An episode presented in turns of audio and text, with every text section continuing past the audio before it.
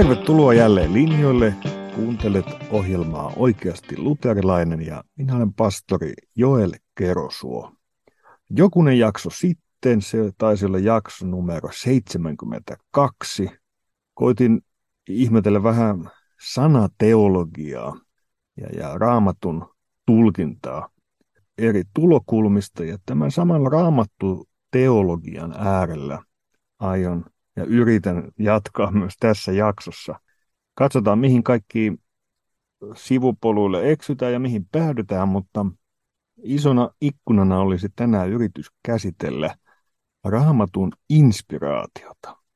Eli aiemmassa jaksossa käsittelin raamattua käyttäen kuvaa sanan temppelinä. Se on paikka, jossa Jumala itse olisi läsnä, jossa hän itse ilmoittaa itsensä. Mutta miten ymmärtää raamatun inspiraatio? Kun ottaa tämän teeman esille, niin sehän on monelle moderneille teologille vähän suorastaan tämmöinen kirosana, josta on mahdotonta lausua mitä järjellistä. Mutta voidaan nähdä, että se on kyllä perinteisen luterilaisen ilmoitusteologian keskeinen osa ja, ja samalla se on osa kirkon jatkuvuutta. Nyt kun katsotaan luterilaisen kirkon historiaa sieltä uskonpuhdistuksen väännöistä, niin, niin uskonpuhdistuksen aikaan kiistan kohteena ei varsinaisesti ollut raamatun luonne, vaan enemmänkin sen ohjeellisuus kirkolle ja erityisesti sitten raamatun suhde muihin traditionaalisiin lähteisiin. Luther tunsi hyvin Augustinuksensa, joka oli omaksunut varhaiskirkon käsityksen raamatun luonteesta. Ja se lyhykäisesti se ajatus on, että, että vanhan ja uuden testamentin pyhät kirjoitukset ja vain ne olivat pyhän hengen inspiroimaa Jumalan sanaa. Et Luther ei tuonut, eikä uskonpuhdistus sinänsä mitään uutta inspiraatioteoriaa, sillä siihen ei ollut edes tarvetta. Se ei oikeastaan ollut se kysymys, mistä väännettiin. Se luterilainen ajatus on nimenomaan, että tämä, tämä inspiraatioteologia on se on niin vanha ja varhaiskirkollinen asia. Meille ehkä syttyy myöhemmille teologiveikoille sitten tämä ajatus nimenomaan luterilaiseen ortodoksiaan liittyen, jotka ovat määritelleet tätä asiaa.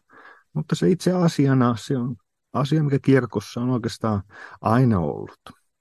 Ja onkin hyvä hahmottaa, että kun me katsomme sitten myöhemmin vaikka tätä luterilaisen puhdasoppisuuden ajan, niin kuin puhutaan sen vahvoja jäsentelyjä tämän raamatun inspiraation äärellä, niin siinä täytyy juuri ymmärtää tämä silloinen keskustelu- ja taistelutilanne. Silloin oli tämmöinen niin sanottu vasta-uskonpuhdistus, eli kun oli luterilainen uskonpuhdistus, niin sitten, sitten hieman myöhemmin niin roomalaiskatolisessa kirkossa laitettiin iso hönkä, missä yritettiin erityisesti sitten jesuitta-järjestön kautta sitten eri tavoin laittaa kapuloita rattaisiin ja mutta se taistelutilanne, mikä siellä teologiassa oli se, että tämän vasta-uskon puhdistuksen edustajat, eli voisi sanoa roomalaiskatoliset edustajat, he ajattelivat, että raamatun inspiraatio tai tämä inspiraatio käsittää myös kirjoittamattoman tradition. Eli tällä teemoissa, josta on usein tässä ohjelmasarjassa puhuttu, miten ymmärtää raamatun ja tradition luonne. Sieltä se saas tuli. Mutta koska tämä oli vasta uskon puhdistuksen se painotus, millä yritettiin ikään kuin pönkittää niitä kirkon tekemiä ratkaisuja, jotka katsottiin, että ne on, niin kuin, että ne on ohi raamatusta, mutta että ajateltiin, että, että myös tällä myöhemmällä muulla traditiolla on valta perustella jopa raamatun yli.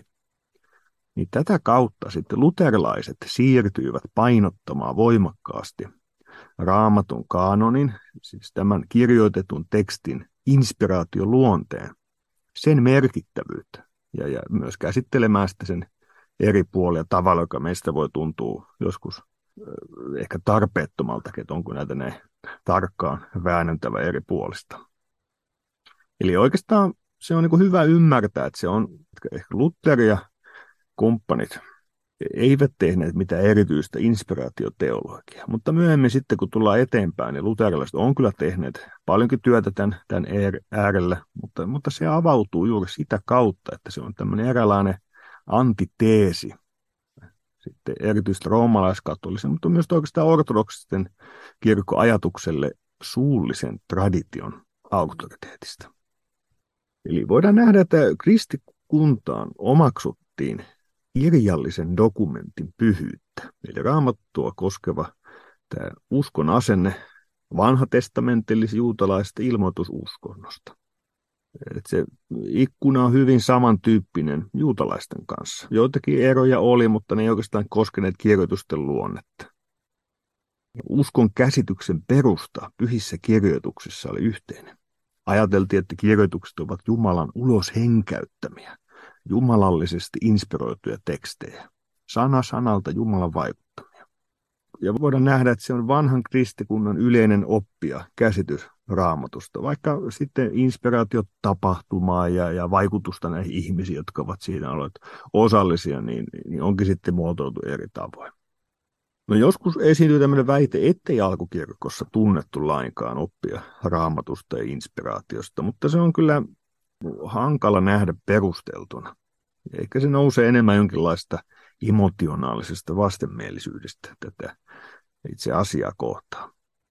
Sitä hyvin näyttämään, että, että kirkossa alusta saakka uskottu ja opetettu, että raamattu on Jumalan erityisellä tavalla synnyttämä kirja.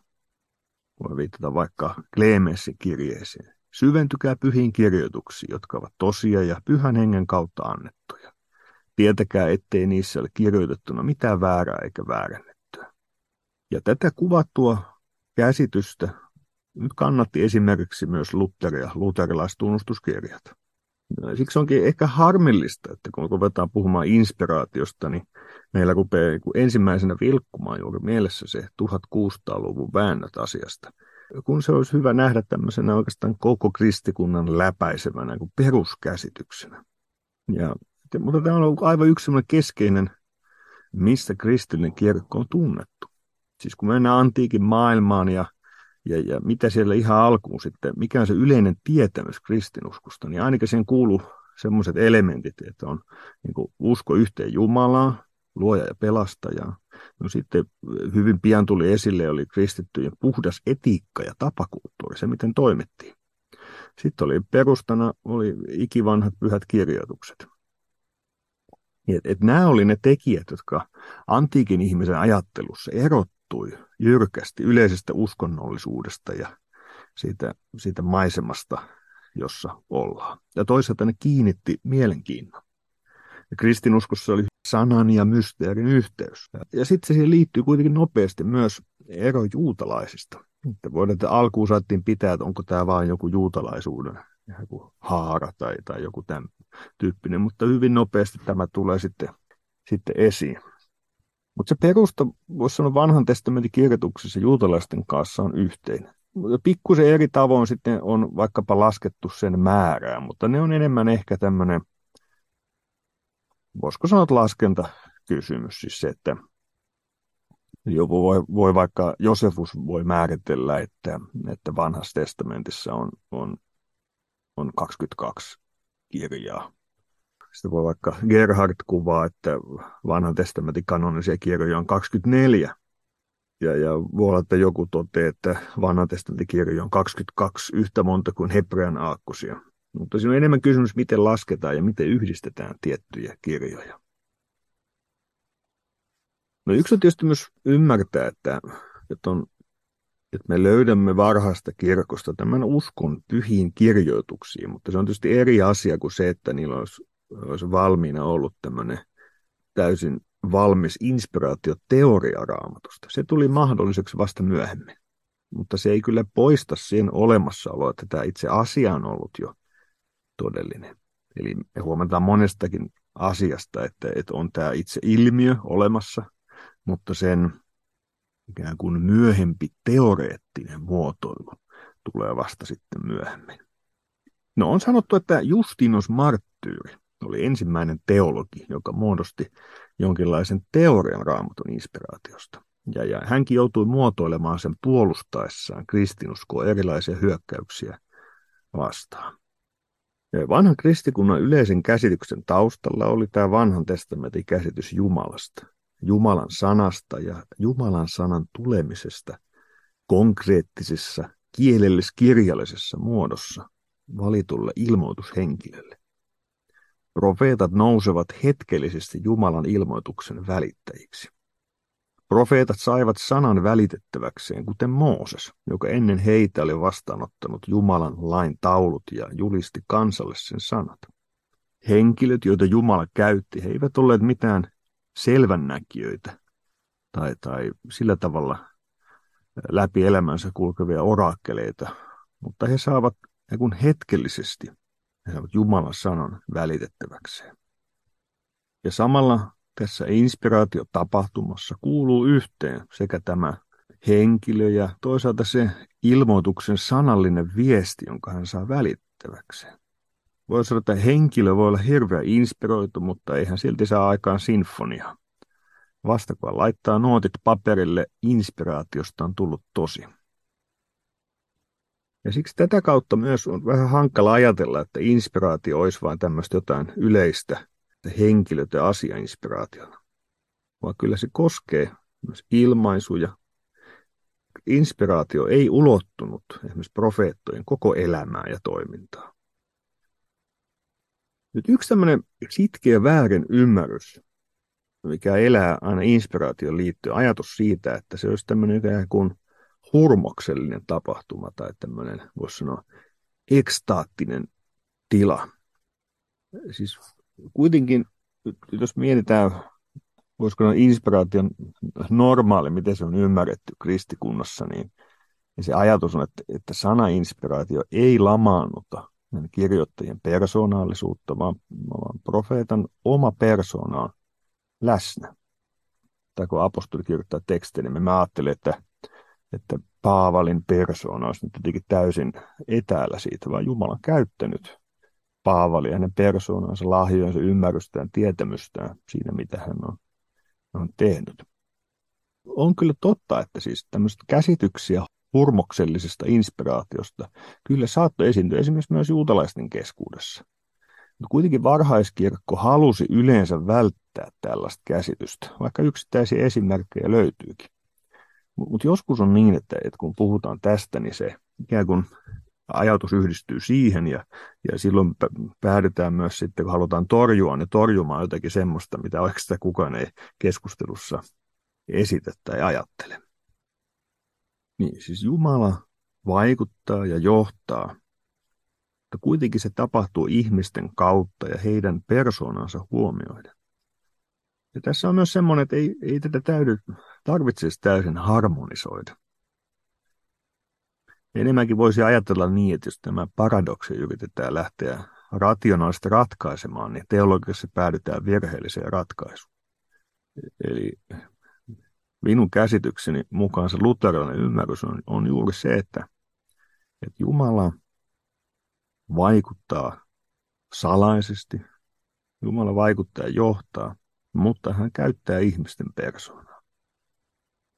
Hän käyttää ihmisten järkeä ja omaa tuntoa ja kaikkea sitä kapasiteettia, mikä on käytössä, mutta kuitenkin tekee työstä omansa ilmoitushistorian tilanteissa. Samalla on hyvä ymmärtää, että, että Jumala on päättänyt valita juuri sanallisen ilmoituksen. Hän olisi voinut valita toisin, antaa kuvakirjan tai jotain utuisia usvia ja vain mystisiä näkyjä. Mutta hän on päättänyt tämän kaiken vaikeudessaankin valita tämän inhimillisen kommunikaation välineen. Ja nyt niin kuin on puhuttu aikaisemmin vaikka kaanonista, niin juuri tämä inspiraatio-oppi ja ajatus siitä oli tärkeä myös kaanonia muodostettaessa. Tämä erityinen jumalallinen inspiraatio tunnustettiin tietyille kirjoille ja vain niille. Ja tämä olikin, että se on, on yksi peruste siinä, mitä valittiin. Että siis täytyy olla apostolinen alkuperä, tunnettuus, eli siis tämmöinen liturgis-opetuksellinen käyttö kaikkialla kirkossa. Ja toisaalta oikean ja voimassa olevan opin mukaisuus ja puhtaus harhaopeista. Ja tätä peruskäsitystä sitten reflektoidaan, käsitellään eri tavoin kirkossa myöhemmin. Niin, niin, niin joku semmoinen erikoisuus siinä on nykyään akateemisen maailman kanssa, erityisesti liittyen tähän luterilaiseen ortodoksiaan ja sen, sen käsitykseen. Jotenkin on semmoinen tarve ikään kuin usein maalata siitä tämmöinen jokin olkiukko, ikään kuin nämä kaverit ei olisi juuri, juuri kauheasti elämästä pitää ymmärtänyt, ja, ja yritetään se heidän käsityksensä maalata jollain tavalla naurettavaksi. Mutta siinä usein näkyy sitten tämmöinen, voisiko sanoa 1800-luvulta viimeistään eteenpäin tullut käsitys, jossa, jossa haluttiin luopua täysin tämmöisestä tätä raamatun inspiraatiosta, että Jumala vaikuttaisi tällä tavalla, koettiin vaikeana. No meillä Suomessa on ollut myös sitten luterilaiseen ortodoksiin liittyy paljon muutakin vaikeutta. Tämä voi olla tämä teeman kannalta taas täysin sivupolku. Ja sitä on jossakin jaksoissa ollutkin esillä tätä teemaa. M- mutta Suomessa on oma vaikeutensa valtion ja kirkon kytköksestä ja ja, ja sitten nousee myös vaikkapa tämmöinen piedestinen kritiikki, jossa kritisoidaan luterilaista ortodoksia. Mutta voidaan oikeastaan pohjimmiltaan nähdä, että, että kun he kritisoivat sitä, niin he kritisoivat sitä siviiliuskontoa, jota palvelemaan valtiokirkko oli ajautunut ja sitoutunut. Kritiikin kohteena ei niinkään ollut kirkon dogma ja tunnustus, vaan tämmöinen valtiokirkon ylläpitämään siviiliuskontoon sisältyvä yleisuskonnollisuus. Ja vaikka tämä asetelma on toki murtunut nykypäivänä, niin kyllä se tiettyjä jäänteitä edelleen meidän kulttuurissa. Voi todeta, että, että se kritiikki, jota luterilaista ortodoksia kohtaan esitetään eri tahoilta, niin aika usein se menee kuitenkin maalin ohi. Vaikka varmasti useita todellisiakin asioita voidaan sieltä löytää. Et siinä on toisaalta tämä suhde valtioon ja sitten tietysti akateemisesta maailmasta tämmöisen teologian kautta noussut tämä, tämä ongelmallisuus kaiken inspiraation kanssa.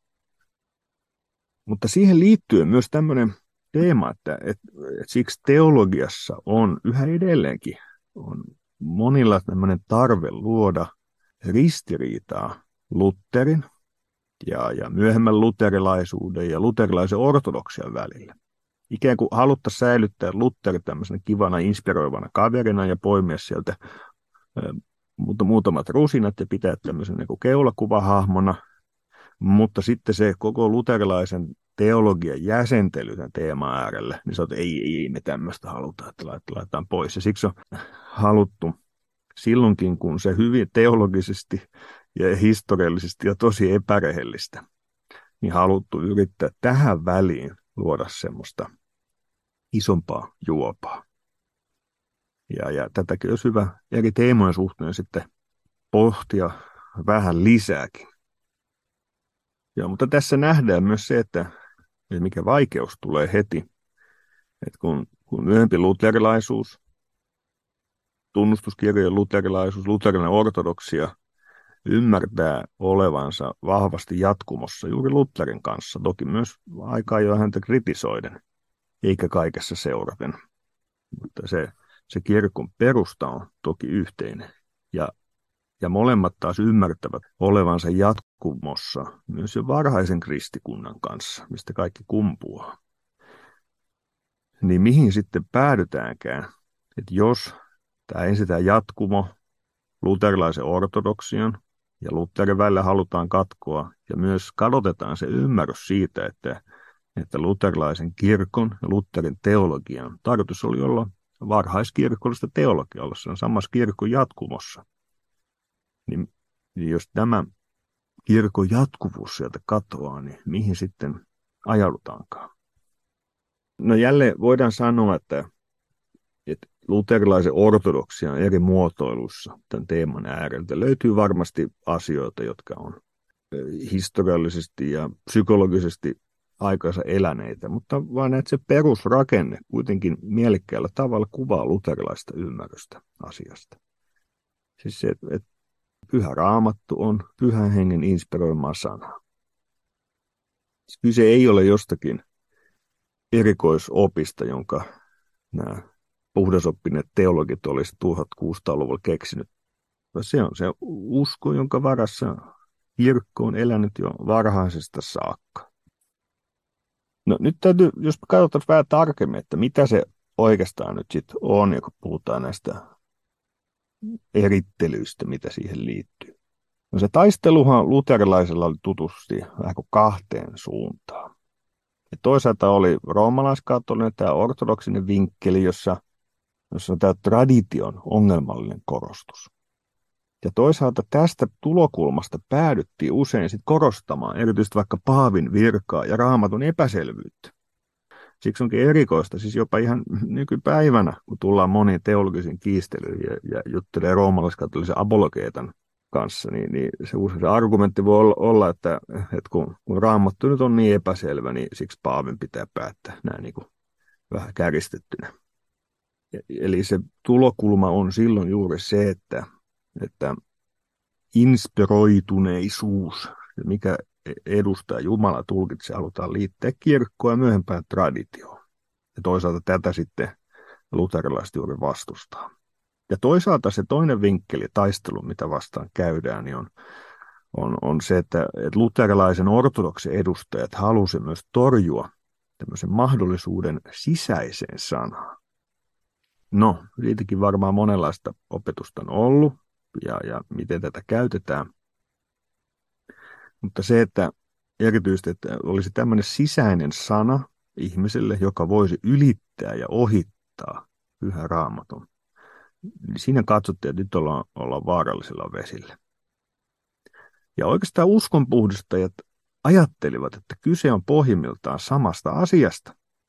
Että kun Paavi väitti, että hän säilyttää kaikki aarteet ja oikeudet sydämensä lippaassa, hän pyst- että hän pystytti todellisuudessa omaan valtakuntaansa ohi raamatun. Ja yhtä lailla näin tekivät erilaiset hurmahenget, jotka väittivät säilyttävänsä aarteet ja oikeudet sisäisen sanan avulla omassa sydämessään. Eli ikään kuin samanlainen kuvio toistuu. Ensin tavalla tai toisella Jumalan ilmoittama sana joutuu katveeseen, tai se kielletään, tai sen tilalle astuu jotakin muuta ja sen jumalallista annetun tilalle tulee jotakin, mikä on ihmisestä lähtevää. Ja tästä taustasta käsi vähitellen sitten koettiin tarpeelliseksi muotoilla tätä inspiraatiokäsitystä. Ja luterilainen tulkinta ei oikeastaan tuo siihen varsinaisesti mitään lisää, vaan voisi sanoa, että se selkeyttää ja jäsentää tätä varhaiskirkollista inspiraatiokäsitystä. Mutta on todettu, että esimerkiksi Gerhard sitten loi ensimmäisen perusteellisen teorian kristikunnan vuosisataisesta raamattukäsityksestä. Ja käsitys itsessään ei ollut uusi, mutta sitä ei oltu muotoiltu samanlaisella laajuudella ja tarkkuudella. Eli tästä peruskysymyksestä olla, on, on vahva yksimielisyys kristikunnassa.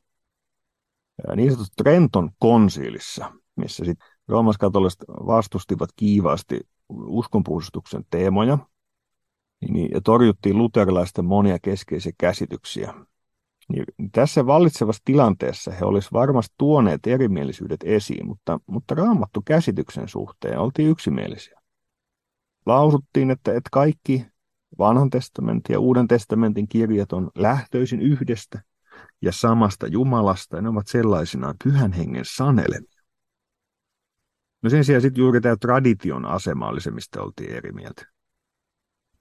Eli luterilaiset ja roomalaiskatoliset eivät kiistelleet raamatun arvovallasta, vaan sen auktoriteetin alkuperästä. Onko sillä raamatulla itsessään se alkuperä vai onko se paavin ja kirkon antama? No, näistä inspiraation erittelyistä, että mitä kaikkea sitä voidaan eritellä näitä puolia, niin on varmasti monenlaisia jäsennyksiä, mutta ainakin jotakin nyt voidaan, voin yrittää tässä myös nostaa. No ensinnäkin on käsitys puhutaan auktoriteetista. Lutheran inspiraatioteoria se esittää, että kun Jumala on raamatun tekijä, niin se puhuu tekijänsä äänellä. Et oltiin samaa mieltä auktoriteetista, mutta mutta roomalaiskaton näkemys muodostuu ongelmalliseksi suhteessa ajatukseen raamatun riittävyydestä. Ja, ja tämä on haastava kohta, koska samaan aikaan on totta se, että jokaisella ammatilla on omat, miten sun täytyy opiskella sitä. Lutherilla olisi tästä montakin herkullista lainausta.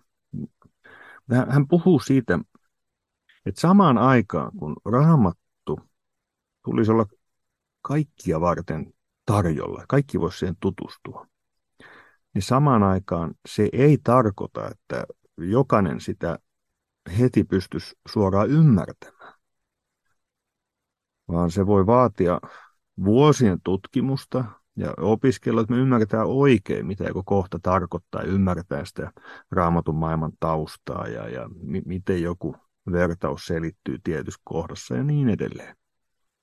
No nyt tästä johtopäätöksiä voi tehdä että joko on tämmöinen teologia, siis todetaan, että se on niin hankala, että oikeastaan että kukaan muu kuin Paavi ei saa tulkita sitä.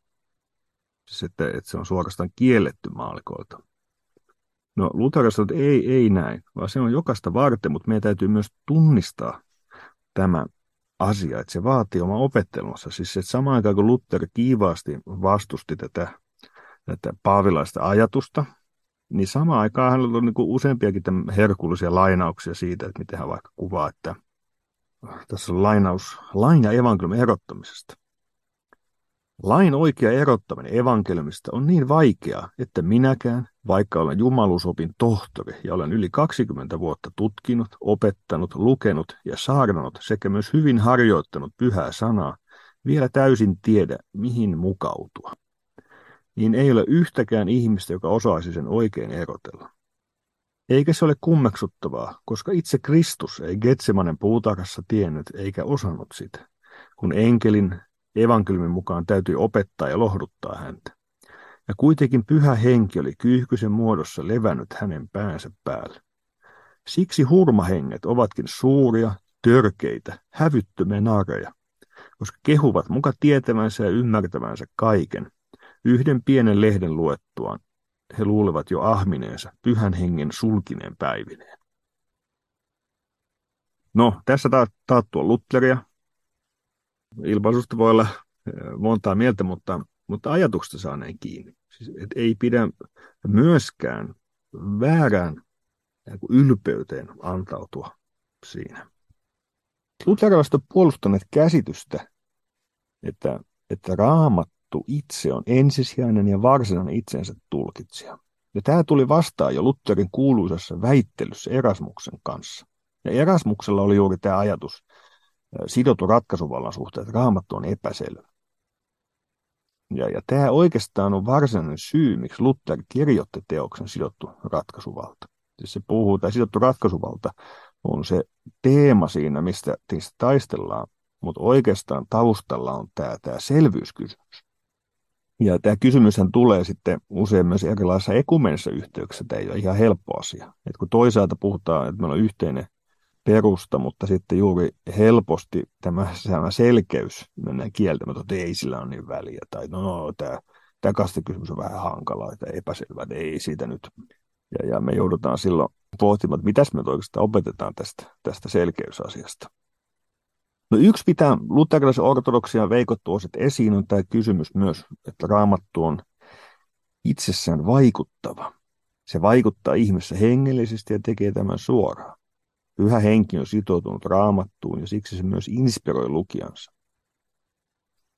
Ja, tässä voi nähdä myös sen, se ajatuksen siitä, että siis Jumala on sanansa temppelissä läsnä oleva Jumala, joka on, joka on aikanaan inspiroinut kirjoittajat, ja, mutta mutta siten myös edelleen asuu ja läsnä tuossa temppelissä, vaikka on hyvin hankala määritellä tätä läsnäolon tapaa. Kuitenkin se on, se on hänen sanansa, jonka kautta hän vaikuttaa. Ja se, että hän on läsnä siinä, niin se myös perustelee raamatun auktoriteettia, täydellisyyttä, riittävyyttä ja selvyyttä, silloinkin kun se on meille vaikea. Raamatun sana itsessään kantaa ja säteilee pyhän hengen valoa, joka todistaa ihmiselle sisäisesti. Eli se luterilainen ajatus on ollut se, että, että raamattu itse valaisee itsensä ja se on itsessään valo, vaikka se vaatiikin sen oikea ymmärtäminen, opiskelua ja, ja niin poispäin. Mutta se varsinaisesti me sen valon äärellä me opiskelemme, yritämme sitä ymmärtää. Ja toisaalta tämmöinen kuin paavilainen versio, missä pitää tulla paavi fikkarinsa kanssa näyttämään sitä raamattua, että hei hei, näin se menee. Niin se on ei näin. Ja sitten toisaalta ei saisi olla niinkään, että ikään kuin ajatellaan, että raamattu olisi tämmöinen kuollut kirja, ja nyt kun tulee erityisen hengellinen ja erityisen inspiroitu ja innokas ihminen, niin hän toisikin sen tulkinnan tulen siihen, ja nyt se syttyisi elämään. Ei vaan, vaan. Ihmiset ovat salatun Jumalan ilmoituksen äärellä ja yrittävät kaikessa heikkoudessaan sitä, äh, yrittävät sitä ymmärtää. Nyt korostus ei ole siinä, mitä ihmisessä tapahtuu, vaan Jumalan asettamissa ja antamissa asioissa. Eli sitten tätä voisi tiivistää niin, että, että raamatulla on Jumalan auktoriteetti, joka muodostaa myös kirkon perustan. Ja raamatussa on kuvattu selkeästi myös pelastukselle välttämättömät asiat. Se ei kerro meille kaikkea, on kysymyksiä, joihin se ei vastaa. Ja niin kuin todennut joskus, että raamatun ärsyttävimpiä kohtia, vaikka kun Paavali sanoi, että kaikesta muusta minä säädän sitten tullessani teidän luoksenne. Ai ai, mukava, kun Paavali on kirjoittanut ja moneen asialta saatu vastaus. Joudumme jäämään kysyjän paikalle monessa, mutta kysymys on, että pelastukselle välttämättömät asiat on meille muotoiltu. Ne löytyvät pyhästä raamatusta, jonka pohjalta on jäsennettävissä kristillinen oppi ja tunnustus. Ja siten ilmoitus on myös riittävä. Sille ei voi asettaa jatketta tai rinnakkaislähdettä. Siitä voi johtaa opin ja tunnustuksen, mutta se ei ole samanarvoinen rinnakkaislähde, vaan se on juuri tämä varsinaisen lähteen, sen, sen tulkintaa ja, ja kun ääneen lausumista se, että miten tämä tulee ymmärtää. Ja samalla ilmoitus on vaikuttava. Se inspiroi käyttäjänsä ja toimii pelastuksen hyväksi. Inspiraatio ei ole vain jokin tämmöinen historiallinen tosiasia, vaan se on myös tavallaan jatkuva ja toistuva tapahtuva.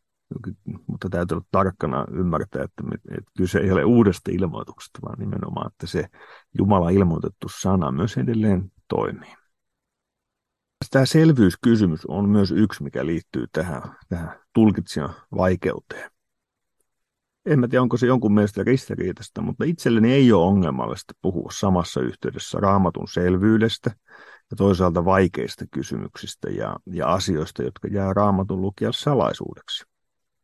Mielestäni tämä ei edes oikeastaan ole erityisen jännitteiden asia. Siis kun vaikka Gerhard kuvaa raamattuja selvyyttä ja sen täydellisyyttä, niin siis hän ei tarkoita ja sieltä löytyy kaikki, vaan juuri se, että, että se on löydettävissä opetus kaikesta, mikä on välttämätöntä pelastuksen saavuttamiseen.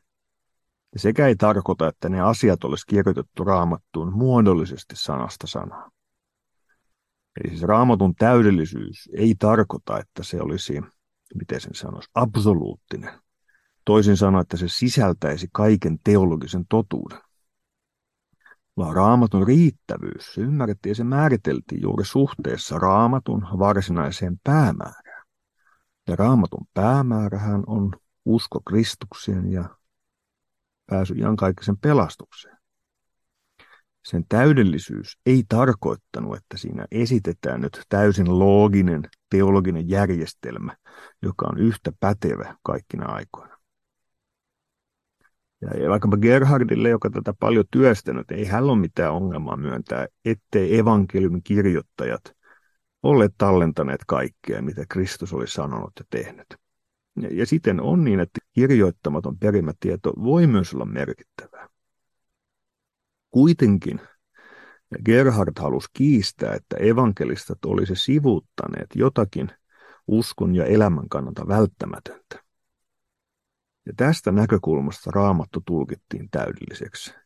Ja siksi myös katsottiin, että semmoiset täysin ilmoituksen ulkopuolelta tulleet, vaikka roomalaiskatolisen kirkon teologiassa keskeisellä paikalla olevat asiat, joilla ei ole ilmoituksen tukea, niin ei voi, voi tulla sillä tavalla vaatimukseksi kirkon elämälle.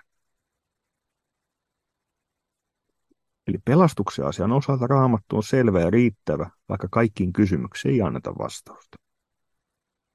Pyhän raamatun suhteen Jumala itse on toiminut inspiraatiossa.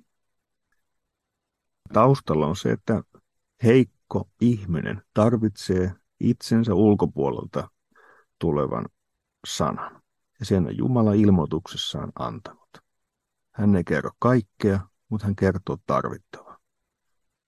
Ja Robert Preuss onkin todennut, että, että koska luterilaisen ortodoksian teologeilla oli sellainen oppi ihmisestä kuin oli, heidän olisi ollut mahdotonta omaksua mitään muuta kuin tämä Jumalan lähtöinen käsitys inspiraatiosta. Ihminen on niin vahvasti Jumalan tekojen varassa. Ja näiden Jumalan tekojen ja lupausten varaamme kaiken heikkouden keskellä saamme jäädä myös taas seuraavaa jaksoa odotellessamme. Kiitos mukanaolosta ja jos kovasti innostut, niin käy laittamassa pieni tuki myös lähetyshiippakunnan mediatyölle.